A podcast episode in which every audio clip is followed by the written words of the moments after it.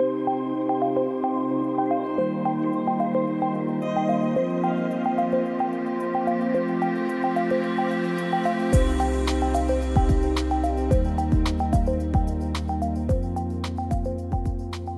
Üdvözlök mindenkit az AITK Podcast 17. adásán, az Antal József Tudásközpont külpolitika fókuszú online műsorán. Én Miklós Norbert vagyok, a podcast műsorvezetője. Mai vendégem Pál Zsombor Szabolcs kollégám, a Tudásközpont vezető kutatója és az Ibériai félsziget, valamint Latin Amerika szakértője, akivel Portugália szerepét tekintjük át, amely ország az év első felében betöltötte az Európai Unió tanácsának elnökségét, valamint érintjük azokat a kezdeményezéseket is, amelyek az unió későbbi fejlődésére is hatást gyakorolhatnak majd. 2000 2021. január 1-től 2021. június 30-ig Portugália töltötte be az Európai Unió tanácsának elnökségét Németország után és Szlovénia előtt. Az országtrió, amely egy 18 hónapos program megvalósítását tűzte ki célul az elnökségük alatti időtartamban, specifikus programcsomagokkal állt elő a három nemzet számára. Portugália nagy tervekkel és határozott elképzelésekkel készült az elnökségi feladataira, a járvány és az ennek nyomán kibontakozó problémák miatt azonban sokszor kellett rugalmasságot tanúsítania. Mai adásunkban áttekintjük többek között, hogy milyen prioritásai voltak a portugál EU elnökségnek, hogy milyen akciótervekkel állt elő, hogy összességében mennyire tekinthető sikeresnek a portugál elnökség, valamint, hogy mik lehetnek azok a kezdeményezések, amelyek az unió későbbi fejlődésére is hatást gyakorolhatnak majd. Zsombor, köszönöm, hogy elfogadod a meghívást. Köszönöm szépen, üdvözlök mindenkit. Vágjunk is bele, és fel is teszem az első kérdést. Mielőtt nekilátnánk ennek a 2021-es elnökségnek, beszéljünk egy kicsit a korábbi portugál elnökségről, vagy elnökségekről. Milyen elismeréseket és sikereket tudhatott magáinak Portugália, amikor a múltban betöltötte az uniónak ezen rotációs elnökségi szerepét?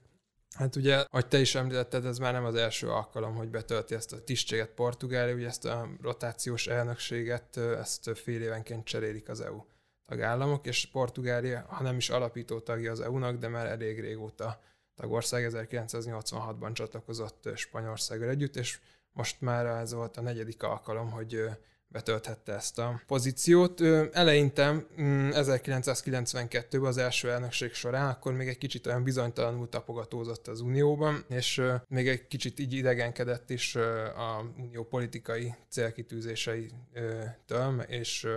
integrációval kapcsolatos mm, politikai intencióktól. Elsősorban inkább a gazdasági téren kezdeményezett, illetve azt próbálta bizonyítani, hogy ő egy jó tanuló így az EU-n belül, hogy szerepe és helye van, és méltó az EU-ban, és méltó arra, hogy felvették az, EU, az EU-ba korábban. Aztán a következő elnökségi időre már magabiztosabbá vált Portugália, és a gazdasági ügyek től kezdett gazdasági ügyeken kívül kezdett már a politikai kezdeményezésekbe is belefolyni, és akkor már saját vízió is voltak Portugáliának az, azzal kapcsolatban, hogy milyen irányba szeretné az EU működését alakítani, és ettől kezdve lényegében kibontakozik egy, hogy kivehető egy ilyen elnökségek ciklusokon átívelő tendencia is, hogy milyen témák fontosak Portugália számára. Milyen olyan témák vannak, amik így kormányzati ciklusokon átívelően országnak ország számára prioritást jelentenek. 2000-ben az egyik ilyen saját elképzelés az volt, hogy a EU-nak nyitnia kéne a világ felé, Portugália ugye egy nagyon nyitott gazdaság, és elég sokszínű külkapcsolatokat ápol, és úgy gondolta, hogy ezt, hogyha apportálja az Európai Unióba, akkor kisországként fontos tényezővé válhat az unión belül, és ezzel a saját külkapcsolatait is fejleszteni tudja, hogyha ő közvetítő ezekben a relációkban, úgyhogy próbálta az Uniót a saját számára fontos régiók felé terelgetni. A földközi tenger felé, az Afrika kapcsolatok felé, illetve az EU és India közti kapcsolatok megteremtése felé. Ez, utóbbiba, ez utóbbi kettőben, tehát az afrikai és az indiai relációban ez alatt az elnökség alatt sikerült megrendezni az első EU-India, illetve EU-Afrika csúcs találkozót. Ami még említésre méltó ebből a 2000-es elnökségből az a Lisszaboni stratégiának az elfogadása, ami a 2010-ig az EU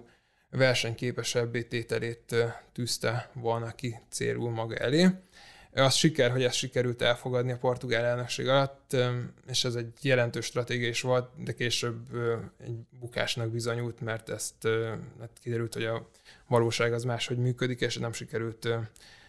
keresztülvinni az ott elfogadott célokat. 2007-es volt a következő, a harmadik, és egyben a mostani előtt legutolsó elnökség. Itt szintén már látható az, hogy Portugália próbált az intézményi reformokba belefolyni, és kitapintató vált az a tendencia is, hogy Portugália mindinkább az, az integráció mélyítésének egyik fontos szószólójaként, vagy elkötelezettjeként pozícionálta, és máig pozícionálja magát. Ennek egyik eklatáns példája és lenyomata az a Lisszaboni szerződésnek a aláírása volt. Ez ugyanis a 2000, 2007-es ciklus alatt valósult meg. Bár nem teljesen a portugáloké az érdem. Az előkészítő munkát a németek végezték el, ugyanis akkor is, mint most a németek voltak, töltötték be a megelőző elnöki tisztet, Portugália előtt, de az, hogy a Lisszaboni szerződés körül kialakult egy ilyen politikai padhelyzet, és ezt sikerült feloldani, egy konszenzust teremteni fél év alatt, és még a szavazást is lezavarni, ez mindenképp portugál érdemnek tekinthető, és ki is alakult magukkal kapcsolatban egy ilyen önkép, önképük, hogy ők egy ilyen konszenzus teremtő nemzet az EU-n belül, és hogy nekik ebben van gyakorlatuk, hogy ilyen, feloldjanak ilyen bonyolult helyzeteket és konszenzusokat hozzanak tető alá. És hát ez alatt az elnökség alatt is próbálták az EU-nak a világban betöltött szerepét a saját érdekeik szerint formálni. Megrendezték például a második EU-Afrika csúcsot, rendeztek EU-India csúcsot, és meg, megcsinálták az első Brazília-EU csúcsot, ami szintén egy Portugália számára fontos reláció, mint hogy volt gyarmata és latin-amerikai régió, az fontos volt számára. Eleve egyébként ez az egész Lisszaboni szerződés azért volt annyira fontos Portugália számára, hogy ezt tető alá hozzák, mert úgy gondolták, hogy ha sikerül ezzel egységet kovácsolniuk az Unióban, és erő erősebbé tenni az uniót, akkor az ahhoz is hozzájárul, hogy tényleg komolyan vehető globális aktorként jelenjen meg az unió a világban, és, és így ezáltal a, ezt a blokkot, az európai blokkot képessé tegyék az a globális szerepvállalásra, tehát ez, ezért is hajtották annyira, hogy megszülessen ez a kompromisszum.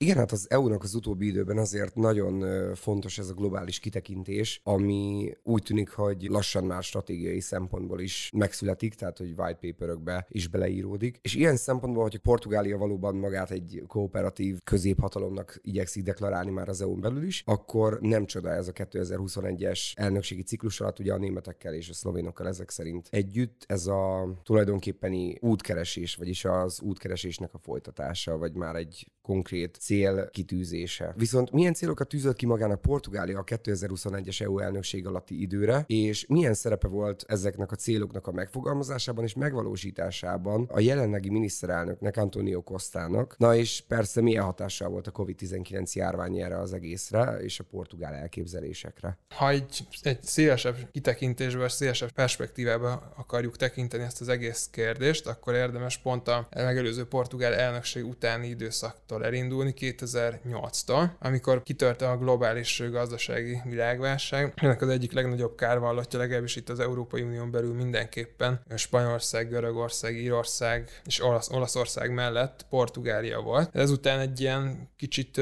befelé fordulás volt jellemző az országra, elsősorban a gazdasági problémákat akarták megoldani, és egy kicsit eltávolodtak az európai problémától, Spanyolországhoz hasonlóan, ahol szintén hasonló folyamatok zajlottak le. Hát ahhoz, hogy kilábaljanak ezekből a problémákból, a gazdasági problémáikból, egy úgynevezett troj, a sajtó által legalábbis trojkának nevezett csoporttól kaptak mindenféle jó tanácsot, meg segítséget. Ez az IMF-ből, az Európai Bizottságból, illetve az Európai Központi Bankból állt, és hát ahogy ezt képzelni is lehet, komoly megszorításokat írtak elő az ország számára. Portugália igyekezett is betartani, így 2014-re stabilizálódott az országnak a helyzete, és kikerültek az adósságválságba, ami érdekes ezzel kapcsolatban, hogy és mutatja Portugália és a portugál lakosság EU iránti elkötelezettségét, hogy igazából annak ellenére, hogy ennek a trojkának két szereplője, és európai kötődésű intézmény volt az Európai Központi Bank és a bizottság, és hát elég komoly áldozatvállalást igényelt ez a mentő csomag a portugál lakosság részéről, nem váltott ki a lakosságban EU ellenes intéz érzületeket, és igazából megmaradt a hagyományos pártstruktúra, és nem, nem emelkedtek fel populista pártok, vagy olyan erők, amik a EU ellenes vagy hasonló érzésekre appelláltak volna. Ez megmaradt, ha jelentkeztek is ilyen érzületek a lakosságon belül, az megmaradt a hagyományos párstruktúra keretein belül. És 2014-ben, ahogy mondtam, sikerült nagyjából kilábalni ezekből a problémákból, és 2015-ben választották meg a most is jelenleg is regnáló szocialista kormányt, amit az által is említett Antonio Costa vezet, és ő már jobban oda tudott figyelni az EU-s, megint az EU-s fejleményekre is, és valójában neki elég határozott elképzelése is van azzal kapcsolatban, hogy az EU-nak hogy kéne működnie, mit kéne csinálni az EU-n belül, ezeket próbálta is artikulálni. És hát nyilván ezek érdeke, érdekes pár szóban szólni róluk, mert ezek meghatározták a, a portugál programot is. Alapvetően neki az az alapvetés, hogy a nyilván baloldali szocialista elköteleződésű politikus lévén, hogy az EU-nak kevésbé az intézményekre, sokkal inkább a polgárokra kéne odafigyelnie, és ö, nagyobb kohézióra kéne törekedni az EU-n belül, mind a szociális ügyek, mind a, mind a politika és a gazdaság területén. Ezért ennek az egyik kulcsmomentuma szerint az, hogy a gazdaság és a pénzügyi uniót, annak a létrehozását, azt le kell zárni, és ezt még egy ilyen, ahogy sokan, nem, nincs ezzel a véleményével egyedül, ez ilyen billegő rendszernek tartja, így, hogy csak monetáris unió van, de nincsen közös költségvetés, közös gazdaságpolitika, így ez sebezhetővé teszi az egész aszimetriáktól terhelt uniós berendezkedést. Egyik feltétele ennek szerinte az, hogy egy bank, hogy bankuniót hozzanak létre az EU, EU-n belül, másrészt, hogy saját költségvetése legyen végre az EU-nak, amivel az külső sokkokra, mint a gazdasági világválság vagy a mostani COVID-19-es járvány tud reagálni, illetve integráltabb gazdaságpolitikának kéne működni az EU-n belül, ami a közös reformokat elősegít, illetve lehetővé teszi azt, hogy az EU külföldön ne versengő gazdaságok összességeként lépjen fel, hanem egy egységes csoportosulásként. Nyilván ez már rímel valamennyire a korábbi portugál célokra, az, hogy az EU egy globális és globálisan is komolyan vehető szereplővé váljon, és tehát úgy gondolja, hogy reformokra szükség van, de hogy ezeket a reformokat, reformokhoz a jelenlegi intézményi keretek azok megfelelő, megfelelőek, nem kell tovább csiszolgatni a Lisszaboni szerződést feltétlenül, hanem inkább a mostani, a mostani kereteken belül kell ezt kialakítani. Annak ellenére, hogy úgy gondolja, hogy a többsebességes Európa az egy reális forgatókönyv, tehát hogyha nem akar mindenki a tovább haladni az egységesülés útján, akkor, akkor lehetőséget kell biztosítani a kimaradni kívánó tagországok számára, hogy ők ne vegyenek részt ebben, viszont azt se szabad engedni, hogy a mostani keretek azok meggátolják a, azokat az országokat, amelyek a további intézményesül, vagy további intézményesülésben látják a jövőt abban, hogy, hogy ezt megtegyék, és szorosabban együttműködjenek több területen is, és igazából a, a maga a járvány is csak megerősítette ezeket a nézeteit tavaly év során, amikor azt hangsúlyozta, főleg itt a európai közös mentőcsomaggal kapcsolatos viták során, ami alatt kibontakozott egy ilyen észak-dél ellenállás az unión belül, és egy ilyen feszültség, hogy az uniót nem lehet izolált tagállamok összességeként tekinteni, hanem léteznie kell egy EU-n belüli szolidaritásnak, és támogatnia kell az egyes országoknak egymást, és ennek az útja pedig csak a további egységesülés és a közös költségvetés kialakítása lehet, illetve hát, hogyha valakik nem hajlandóak ebben a közös munkával részt venni, akkor lehetővé kell tenni, hogy akár új módokon is, de szorosabb alakuljon a kooperáció azok között az országok között, akik, amelyek erre nyitottak. Hát nyilván aztán a koronavírus az jelentősen befolyásolta a portugál célokat. Egy csomó új feladatot kitűzött a portugálok elé, de erről majd szerintem a következő kérdések kapcsán beszélünk részletesebben is. Igen, és akkor haladjunk is tovább a következő kérdésre, mivel hogy ugye Portugáliának nem csak az EU, hanem a kontinensen kívüli kapcsolatok is feleté fontosak. Így tehát azt is meg kell kérdeznem tőled, hogy milyen módon alakultak a külkapcsolatok a talán kettő legfontosabb EU-n kívüli nyugati szövetségesével, Portugáliának, név szerint ugye az Amerikai Egyesült Államokkal és Nagy-Britanniával. Igen, ez egy nagyon fontos kérdés, mivel az atlanti kapcsolat az mindig rendkívül fontos volt Portugália számára. Ugye ez a földrajzi helyzetéből is adódik, ugyanis Portugália ugyan európai ország, de hogy legnyugatibb európai ország, és mint tudjuk az ibériai félsziget csücskén helyezkedik el, tehát igazából csak egy európai ország van, amivel, amivel szomszédos, a Spanyolország. Története során a Spanyolországgal nagyon sokszor feszült viszonyt ápolt Portugália, és ráadásul ott vannak még a Pireneusok is, tehát igazából keves, kevesebb volt az Európa közepével és a Európa magállamaival való kapcsolata a történetének legnagyobb része során, mint, mint azokkal az országokkal való kapcsolata, amelyekkel az Atlanti óceán köti őket össze, köti a Portugáliát össze, ezért is szokták mondani, hogy Portugália egy ilyen kettős irányultságú ország, egyrészt egy mediterrán európai ország, másrészt pedig egy atlanti ország is. Ezt az atlanti vonulatot, ezt tovább erősítette aztán a története során azt, hogy hogy igazából a felfedezések során egy meghatározó ország volt, és a tengeren túli birodalmak kialakításában is úttörő szerepe volt. Ráadásul az egyik leghosszabban gyarmattartó európai ország lett végül, és hát kialakult egy ilyen nagy birodalma, a múlt század 30-as éveitől 70-es évekig tartó diktatúra, amit főleg az Oliveira Salazar nevével szoktak filmjelezni. Erre így rá is játszott, mert azt hirdették, hogy Portugália egy ilyen plurikontinentális, egy több kontinensre kiterjedő ország, minden része az egységesen fontos, az mind az, mind az ország részét képez, és ez, ez így tekinthető egységnek. Ezt az atlanti vonalatot a saját birodalma mellett egyébként az is erősítette, vagy ezt az atlanti elköteleződést Portugália szemében, hogy a szövetségi rendszere is főleg ide kötötték a Atlanti, vagy ide kötöttek az Atlanti óceánhoz. Ebből az egyik legfontosabb, amit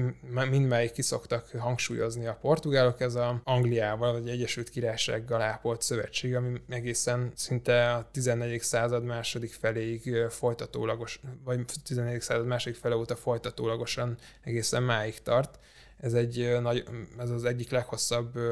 Európán belül szövetségnek tekinthető, ami megszakítás nélkül működött. És így az ö, angol kapcsolat az portugál történelem során mindig meghatározó volt, mert ö, nagyobb országként ők, ők voltak az egyik legfontosabb kereskedelmi partnere, egy referenciapontot jelentett a ország külpolitikájával kapcsolatban, illetve hát ö, sokszor segített a portugál függetlenséget garantálni a jelentősebb konfliktusokban. Ugyan ez az angol kapcsolat, ahogy mondtam, máig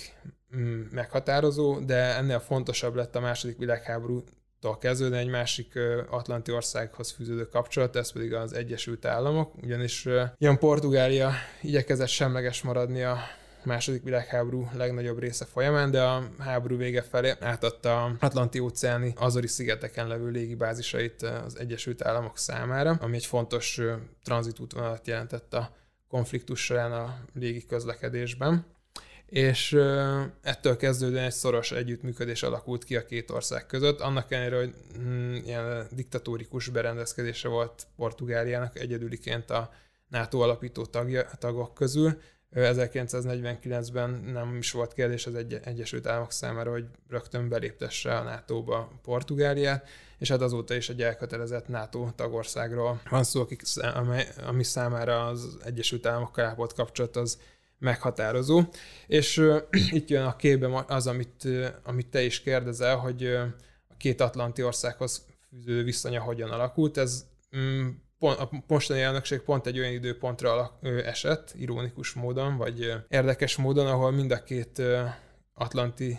számára meghatározó Atlanti országgal az Európai Uniónak a kapcsolatai átalakulóban voltak. Ugye egy, egyrészt volt a Brexit megállapodás lezárása, ami tavaly évvégén következett be, de ennek az implementációja az már idénre ö, csúszott át, másrészt ö, volt egy turnusváltás a, az Amerikai Egyesült Államok élén, ugye az elnök, ö, új elnököt választottak, és az európai országok nagy reménnyel tekintettek most az új elnök ö, személye, személyre a megtépázott Európa, ö, Európai Egyesült Államok ö, kapcsolatokkal fémjelezhető Trump éra után. Tehát a, a Brexit-tel kapcsolatban, hogy az, egy, az első téma körre, egy, kört egy kicsit mélyebben is körüljárjuk. Portugália az, hát alapvetően már a Brexit elejétől kezdve elég felemás érzései voltak az elég egésszel kapcsolatban, ugyanis hát egyrészt Anglia az, ahogy említettem, egy fontos referenciapont volt számára a kezdetektől fogva, és ráadásul egy olyan partner, aki, amelyre úgy tekintettek, mint aminek hasonló az érdeklődése, vagy az orientáció, mint Portugáliának, tehát van egy ilyen globális irányultsága, és egy ilyen atlanti irányultsága is, és ebben jó úgy gondolták, hogy jól tandemet tudnak alkotni a, például a németekkel vagy a franciákkal szemben, akik a unión inkább a unió belső ügyei fele ö, szoktak ö, orientálódni, és ö, tehát ez egy fájdalmas pont volt nekik ilyen szempontból, hogy az egy, ö, Egyesült Királyság akarja hagyni az uniót. Másrészt viszont ö, Portugáliában az, az integráció pártiság az nagyon megerősödött mára már, úgyhogy úgy is, úgy is tekintettek erre az egész dologra, mint egy olyan fiaskóra, ami meggyengíti az uniót, úgyhogy, és az uniónak az egységét, úgyhogy azt akarták, hogy ez minél előbb ne záródjon, viszont nem szerették volna, hogyha briteket bármiképp bünteti az Unió, mert érdekeltek voltak abban, hogy ez a jól működő kapcsolat a továbbiakban is fennmaradjon. És hát éppen ezért ezt a Brexit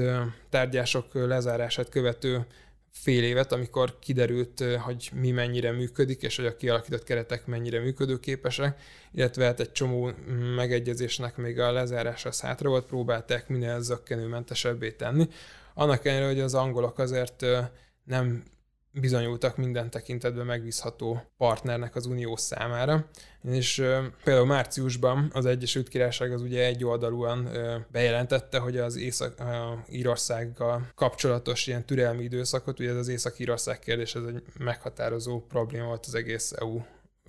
és Brexit tárgyalás körül, hogy ott hogyan rendezzék a határokat, és ezzel kapcsolatban hirdettek egy három hónapos türelmi időszakot, ezt egy oldalon meg, kijelentette Boris Johnson, hogy ezt egy oldalon meghosszabbítják, ami az unió szempontjából szegésnek minősül. És hát ez veszélyeztette azt, hogy az Európai Parlament végül megszavazza-e az EU e és Nagy-Britannia közötti kereskedelmi és együttműködési megállapodást, de végül ezt, és ezt el is kellett halasztani a, a, kellett halasztani a Boris Johnsonnak a lépése miatt, de végül is hát sikerült ezt így elrendezni, többé-kevésbé, és, és áprilisban az Európai Parlament az megszavazta ezt a megállapodást. Ugyan hasonló ilyen affér volt az, hogy a halászati jogok körül is, ami szintén egy meghatározó ilyen Brexit tárgyalási pont volt, ott is kitört egy affér a franciák és az, az angolok között, ahol a két ország haditengerészete is felvonult végül. Májusban, ennek ellenére egy hónappal később júniusban sikerült elfogadtatni az Európai Tanácssal a halászati lehetőségekről szóló közös megállapodást vagy megegyezést az, az angolokat, tehát a portugálok szempontjából siker, hogy lényegében minden fontos ponton sikerült az uniónak korrekt korrekt tárgyaló partnernek maradni az Egyesült Királysággal szemben, annak ellenére, hogy Boris Johnson az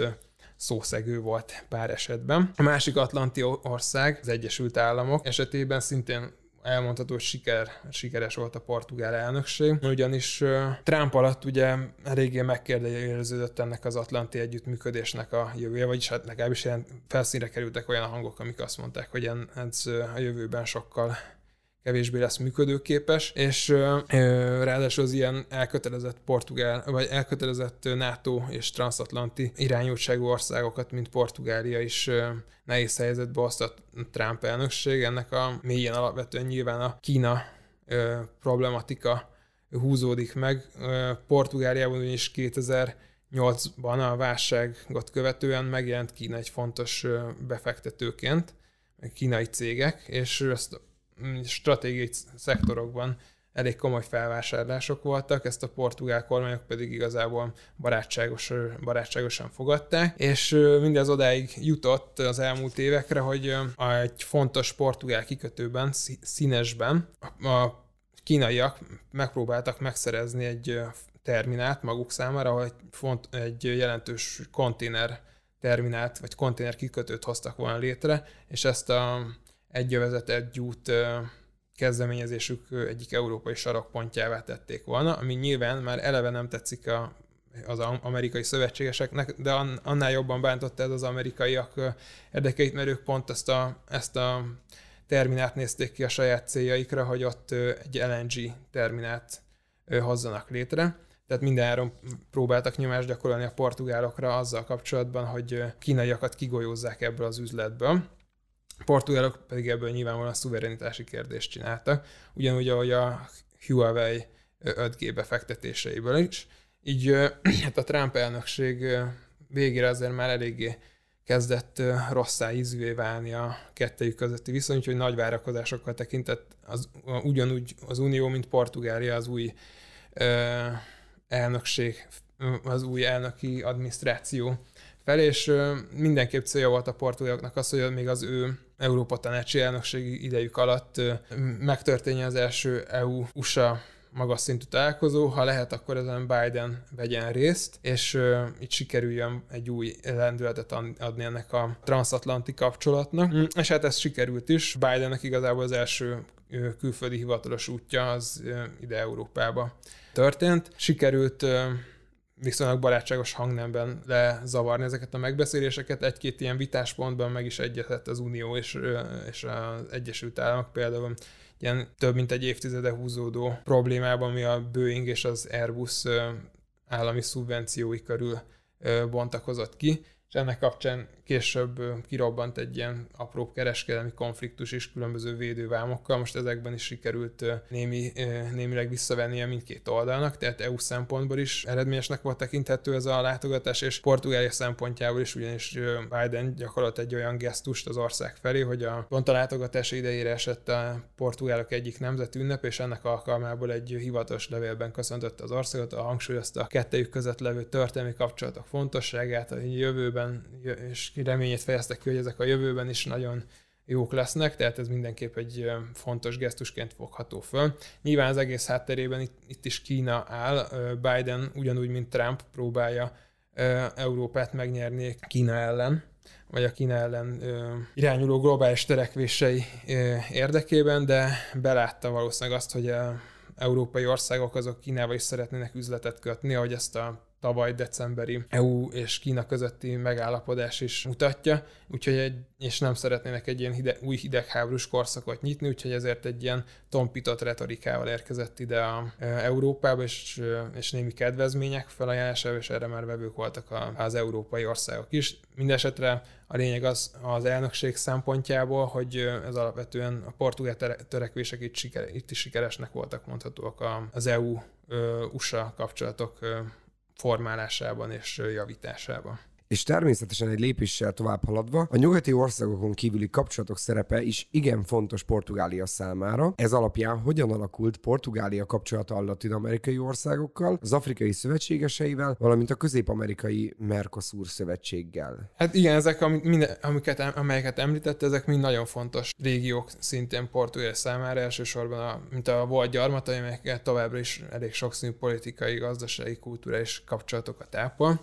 és így, ahogy említettem is, ezekben a irányokban mindig próbálta az unió politikáját terelgetni. Hát mondjuk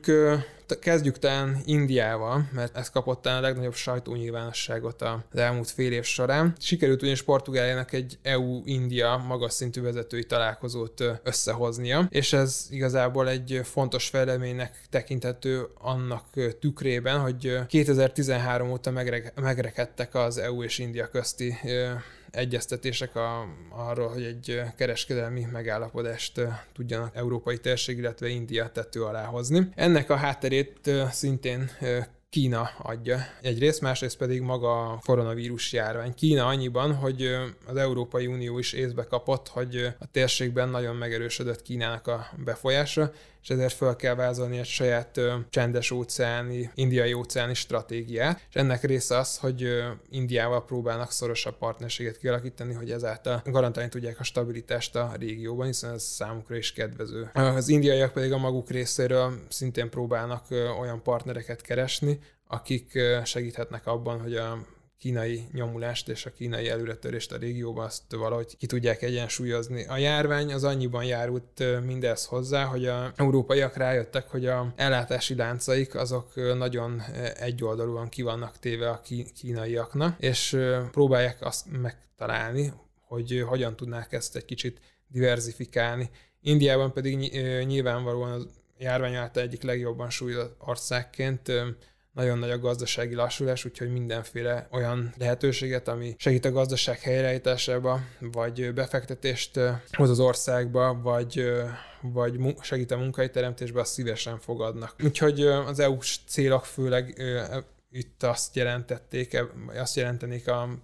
két ország kapcsolatainak a javítása során, hogy piacot találjanak maguk, a maguk számára, diversifikálják az ellátási láncaikat, illetve stabilitást alakítsanak ki a térségben. Indiaiak pedig befektetést, technológiát szeretnének, munkahelyeket, és szintén szeretnék, hogyha Kínát az vagy egyen, két ki tudnák egyensúlyozni. Azt gondolhatná az ember, hogy itt egy nagyon jó szinergia alakul ki. Ennek ellenére még kérdéses, hogy ebből a megegyezésből, vagy ebből az magas szintű találkozóból végül mi fog kisülni, vagy ugyanúgy megrekednek-e a korábbi évek szintjén ezek az egyeztetések. India az egy elég kemény tárgyaló partner, megvannak a saját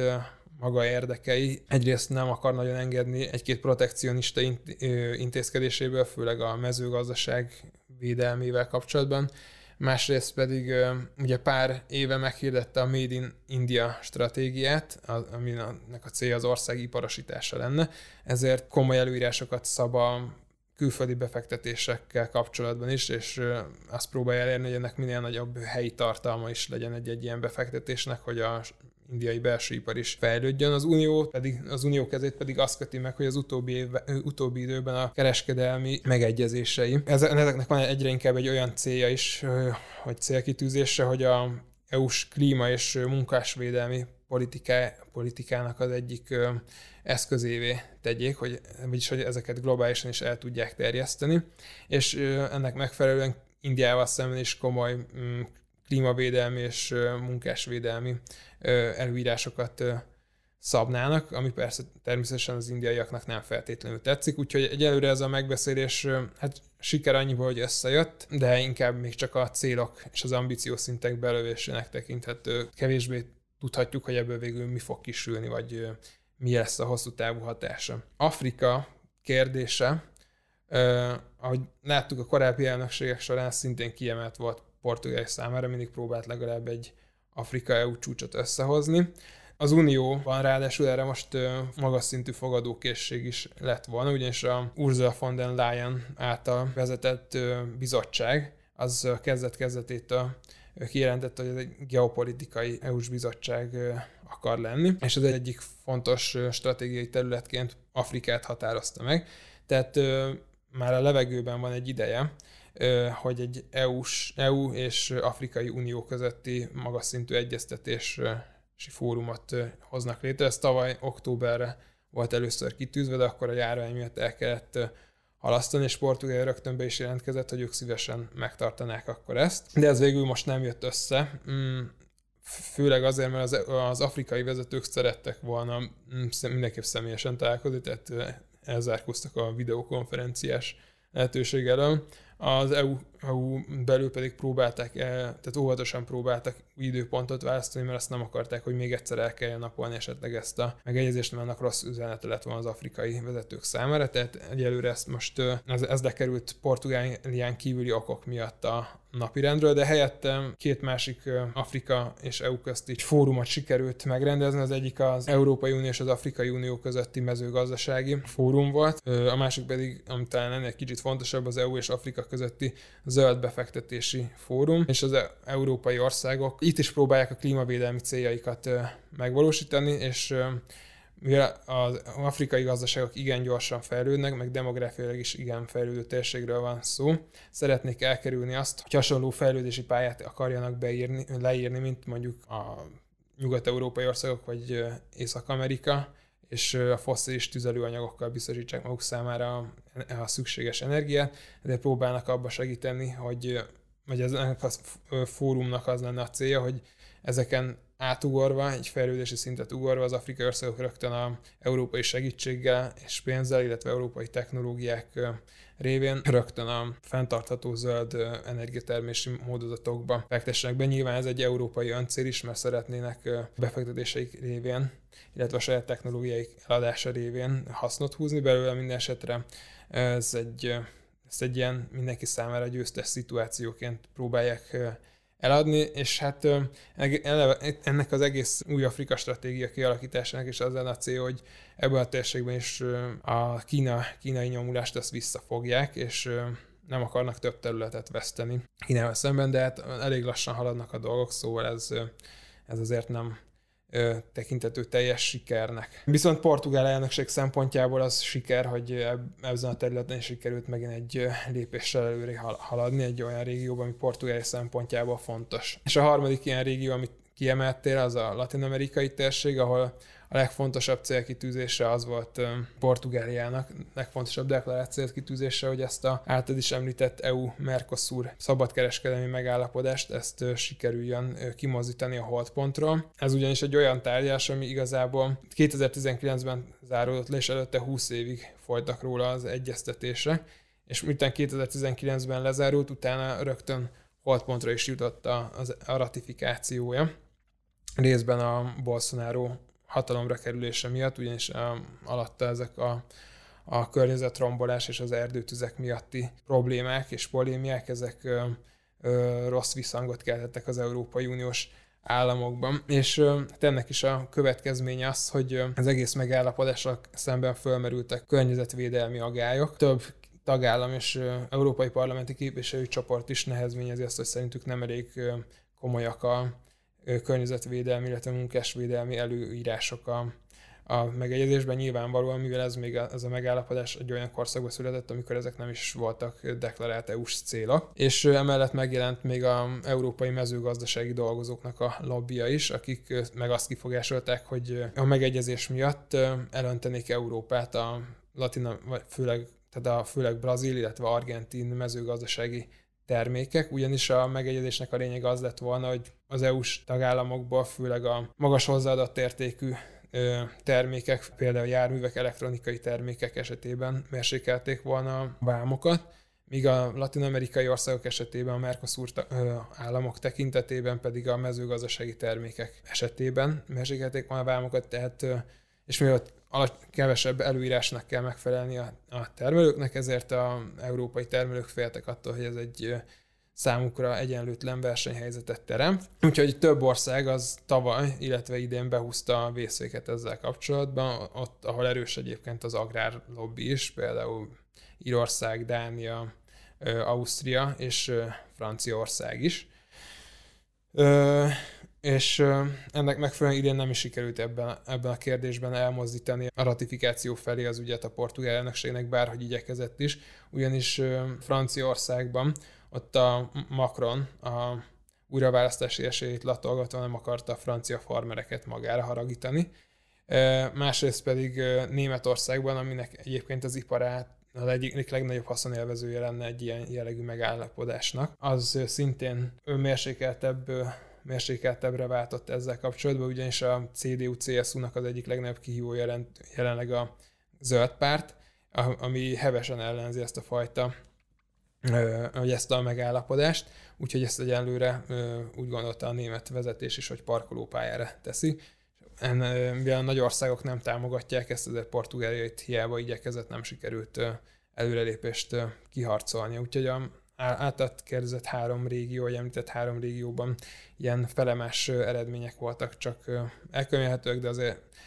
a Mercosur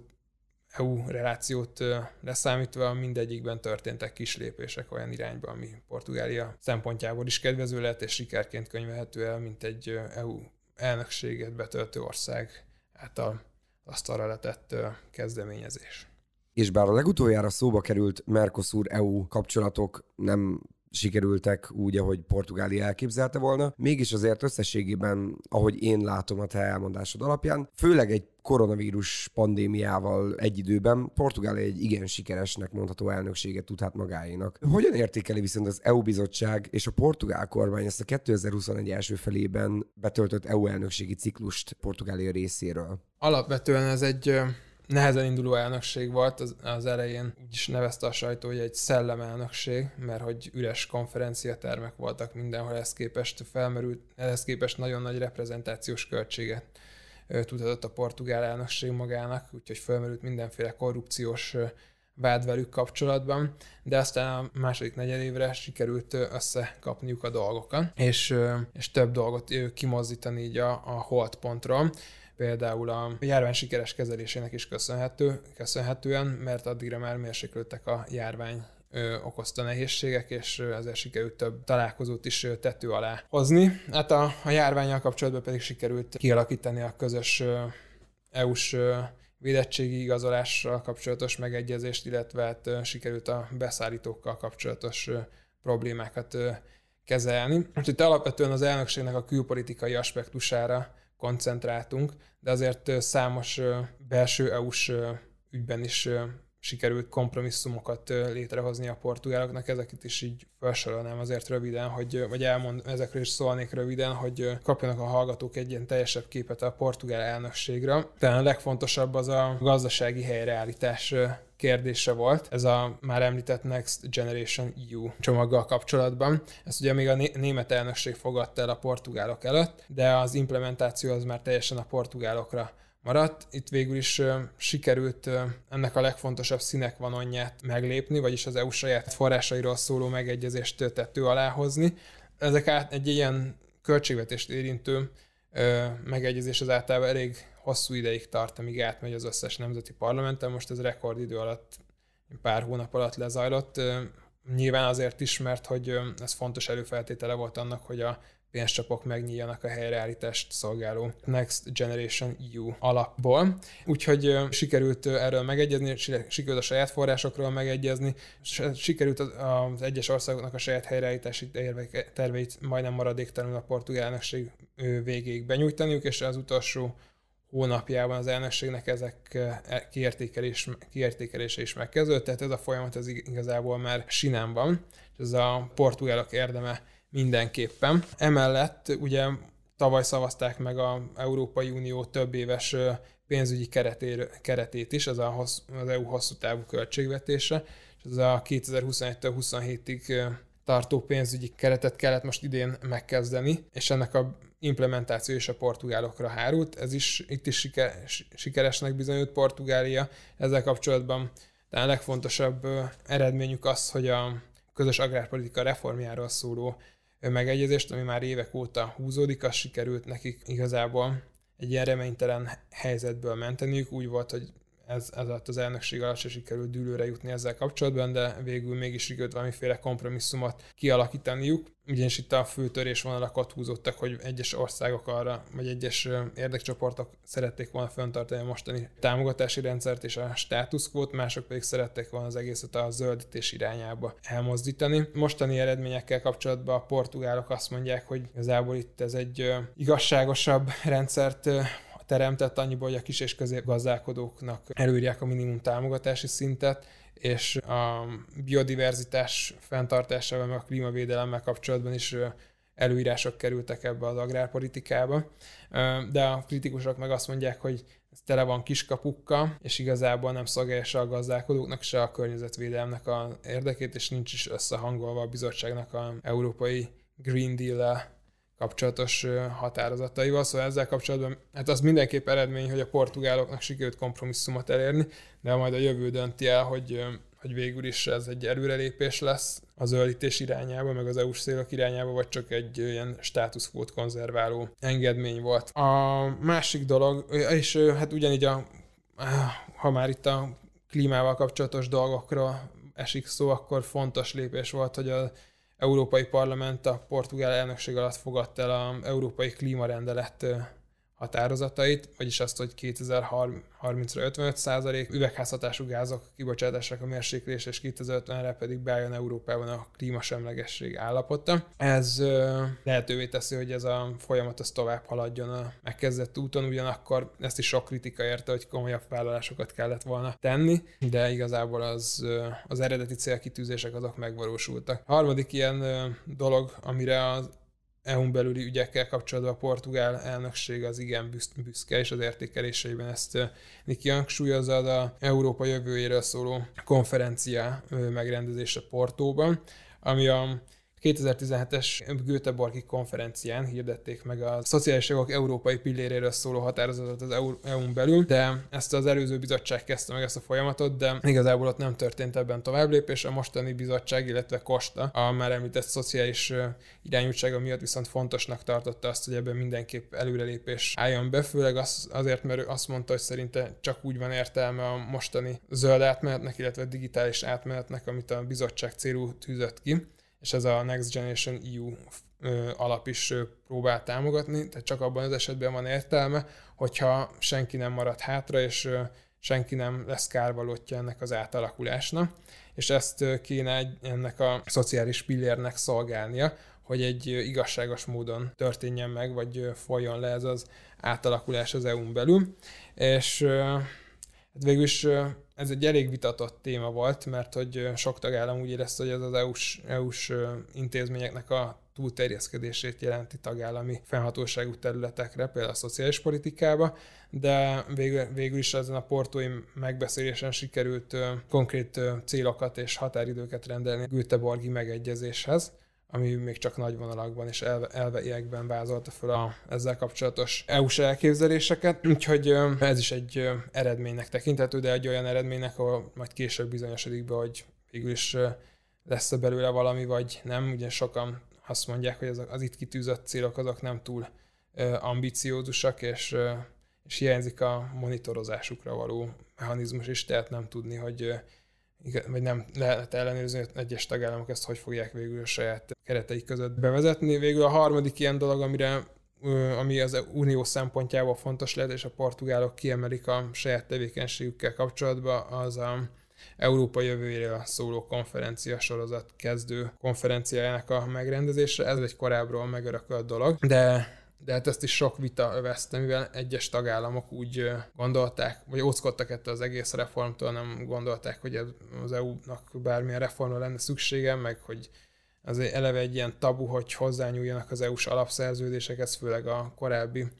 fiaskók után. Ráadásul nem csak a tagállamokon belül volt egy ellenkezés ezzel kapcsolatban, nem volt egy ilyen intézményi vita is övezte, ugyanis az Európai Tanács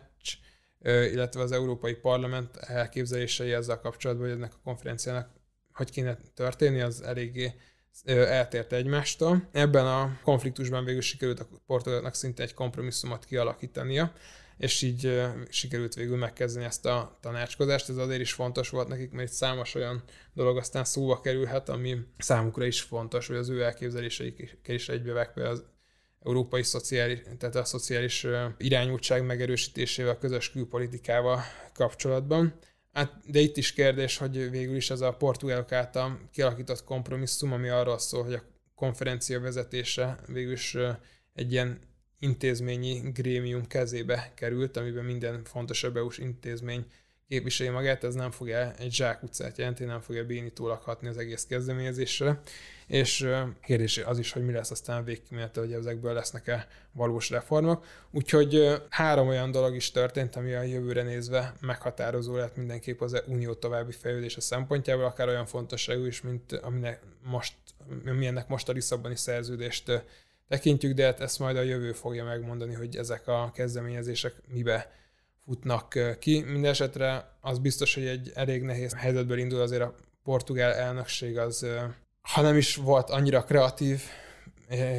és annyira kezdeményező minden területen, mint a korábbi elnökségei során, de azért egy sikeres administratív elnökségnek bizonyult, és hát valójában nem is lehet mind, minden elnökség egy ilyen szempontból egy áttörést, vagy áttörést elő elnökség, mert Unió eleve az lépésről lépésre szóló építkezésekről szól, tehát nem lehet mindig egy nagyot gurítani, de az, amit most elért Portugália, az valószínűleg azért mindenképp hatással lesz a jövőre. Köszönjük, hogy velünk tartottatok mai adásunkban. Korábbi podcastjainket meghallgathatjátok Spotify-on, Soundcloud-on, valamint a Digitális Tudástár oldalán. További kutatói tartalmakért kövessetek minket a social media, valamint a Digitális Tudástár oldalainkon.